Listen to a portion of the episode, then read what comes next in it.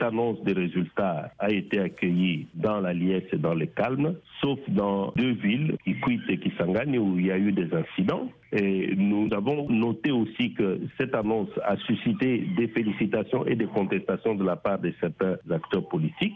Mais nous disons que le niveau où nous sommes arrivés aujourd'hui avec ce processus qui était incertain et fragile, eh bien, permet de pouvoir comprendre que c'est une étape qui inaugure la voie de l'alternance politique historique dans notre pays. Et que cette proclamation, c'est-à-dire le niveau où nous sommes arrivés avec euh, le processus, une base pouvant servir de socle de consolidation des acquis de la démocratie et de la paix en RDC. Nous saluons donc euh, cette avancée, cet événement, et euh, nous encourageons toutes les parties prenantes à pouvoir contester par toute voie légale pour euh, faire valoir leurs droits éventuellement. Mais- Et nous rendons un hommage particulier aux, aux missions d'observation parce que le moment est à l'apaisement, parce que nous, nous voulons exhorter la population congolaise à contribuer à la sauvegarde de la paix, de la cohésion et de l'unité nationale. Ça, c'était le message que nous avons voulu passer et c'est tout à fait des messages euh, classiques dans ce genre de situation. Mais vous aviez signé un communiqué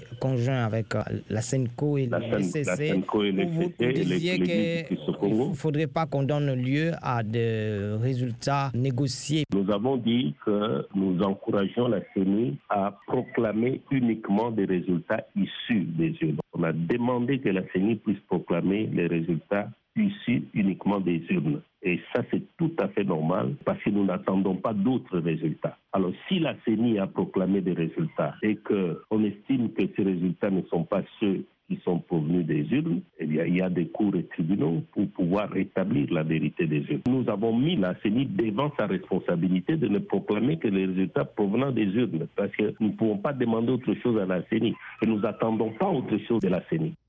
C'était Bishop Abraham Jamba, synergie des missions d'observation citoyenne des élections.